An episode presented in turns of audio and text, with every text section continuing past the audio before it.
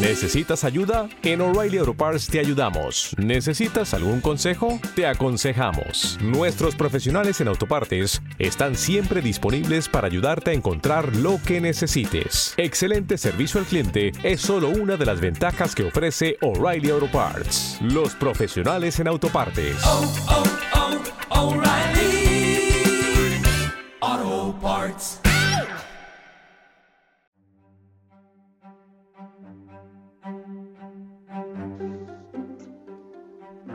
Hola, sean todos ustedes bienvenidos a este recreo.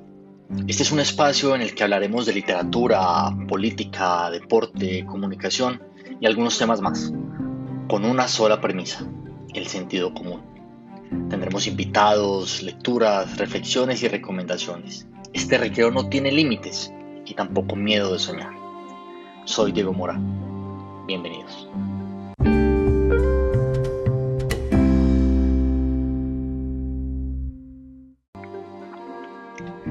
Quiero agradecer en primer lugar a quienes se tomaron el tiempo de escuchar el primer programa, esa charla con un abogado y un economista sobre el COVID-19 a la luz de la filosofía y algunas frases célebres. Gracias, muchas gracias a todos. Hoy hablaremos de un tema que me apasiona, que he venido investigando desde hace algunos años, pero no será un diálogo, sino una corta reflexión que quiero dejar a propósito de un flagelo que aunque no es nuevo, en medio de la crisis actual por la pandemia, toma mucha fuerza en las redes sociales sobre todo.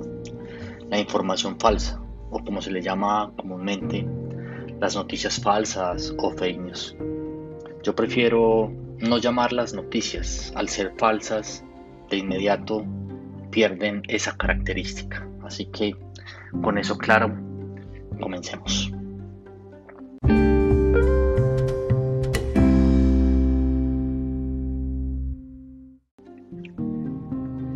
Creo que tal y como avanza eh, a un ritmo vertiginoso el número de contagios por el COVID-19, así también avanza la información falsa o la desinformación.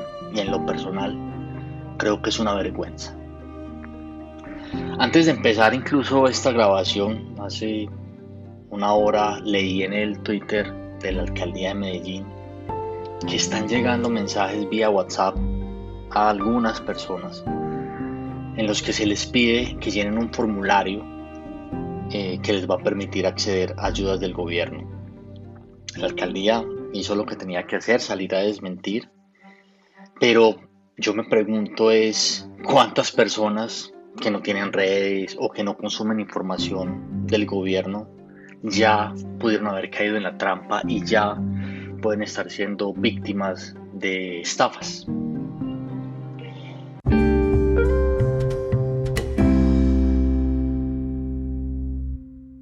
La información falsa tiene una característica muy eh, grande, llamémoslo así, y es que siempre apela a la emotividad. En estos casos vemos cómo llegan mensajes diciéndole a los venezolanos en Medellín, por ejemplo, que salgan y vayan a la alcaldía a reclamar un subsidio que se les va a dar. O como, contradiciendo toda lógica, cuando el gobierno le ha dicho a las personas mayores que se queden en su casa, eh, llegan mensajes diciéndole a las personas, a los adultos mayores, que salgan a reclamar el subsidio. Ahí apela a una emotividad, genera un llamado a la acción ¿Con qué fin?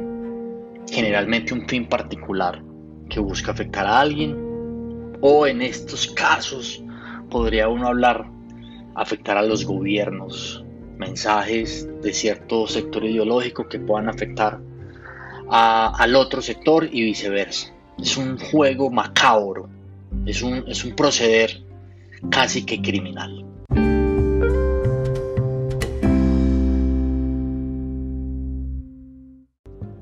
Yo no quiero tomarme este espacio aquí para repetir la cantidad de información mentirosa que se ha generado. Eh, una búsqueda sencilla en Google eh, le dará a cada uno de ustedes esa, esa perspectiva. Y ojo, no es algo solamente de Colombia, está pasando en todos los lugares del mundo, en Italia, en España, en Francia, en Estados Unidos, en todas partes. O sea, no es solamente un problema nuestro, faltaba más. Yo quiero eh, aquí, eh, a quienes escuchen este podcast, hacerles es una invitación. Y que se la hagan extensiva si están de acuerdo conmigo a su grupo familiar y de amigos. Y en la introducción yo lo decía. Usar nuestro sentido común. Nosotros podemos mitigar las noticias falsas utilizando nuestro sentido común. Y es sencillo, es que nos llega una cadena por WhatsApp que nos dice, por ejemplo, el origen del, virus fue en un laboratorio y China tenía todo eso programado porque estaba esperando la caída de las bolsas del mundo para comprar barato y entonces se, enriqueció el gobierno. No, hombre, es mucho más fácil coger esa información, ir a Google, Don Google o San Google, como lo queramos decir, buscar si esa información ha sido publicada en algún eh, medio serio y ya. Es mucho, mucho más sencillo, que nos tomamos un minuto más antes de reenviar o no reenviar la cadena. Pero no podemos nosotros seguir dejándonos atacar la emotividad y de inmediato, sin hacer un filtro, sin utilizar nuestro pensamiento crítico, reenviar la cadena y darle validez a la información engañosa. Una primera tips, validar si en algún medio serio han publicado la información que nos está llegando. Lo mismo pasa con una foto. Hace unos días alguien publicaba, yo no sé si a manera de chiste, lo que sea, pero creo que no estamos momentos para jugar con la desinformación. Publicaba una foto de, una estación en la India y, hemos visto pues, que con la cantidad de gente que vive en este país, cualquier lugar está lleno y ponían que esto era un portal de Transmilenio en Bogotá. No tiene sentido, pero mucha gente la replica y se indigna con Bogotá y no sé qué, y una cosa y la otra. Hombre, es mucho más fácil coger esa foto, guardarla y hacer una búsqueda inversa en Google. Y inmediatamente nos va a decir, esta, esta foto es de la India. Así mitigamos el impacto.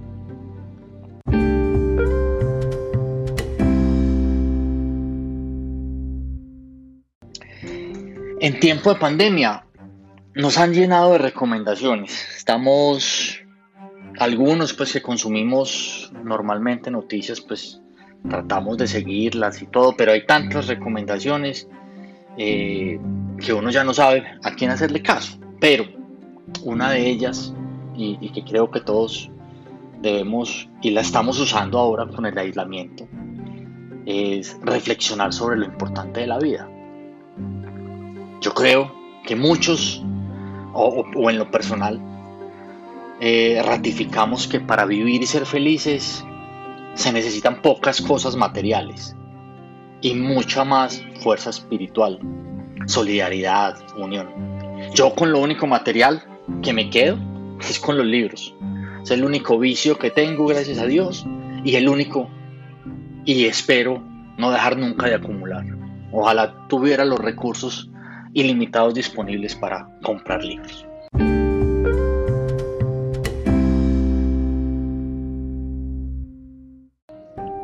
Pero también debemos reflexionar sobre nuestro papel como ciudadanos en las redes y la responsabilidad que nos asiste para mitigar el impacto de la información falsa.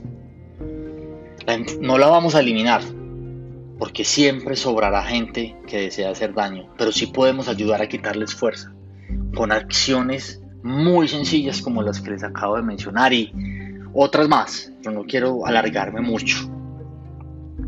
Juntos, este es mi mensaje final y está terminando también eh, mi, reciente columna en, en mi página en 500palabras.com que se llama Fake News en tiempos de crisis. Juntos podemos mitigar el impacto de la información falsa. Solo necesitamos poner en práctica algo muy sencillo. Como ya les decía, nuestro sentido común.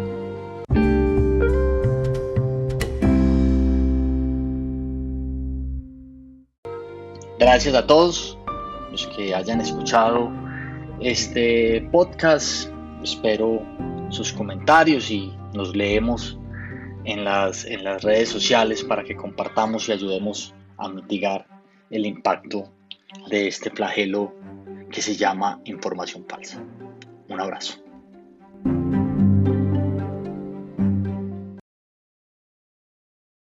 En Sherwin Williams somos tu compa, tu pana, tu socio, pero sobre todo somos tu aliado, con más de 6.000 representantes para atenderte en tu idioma y beneficios para contratistas que encontrarás en aliadopro.com. En Sherwin Williams somos el aliado del PRO.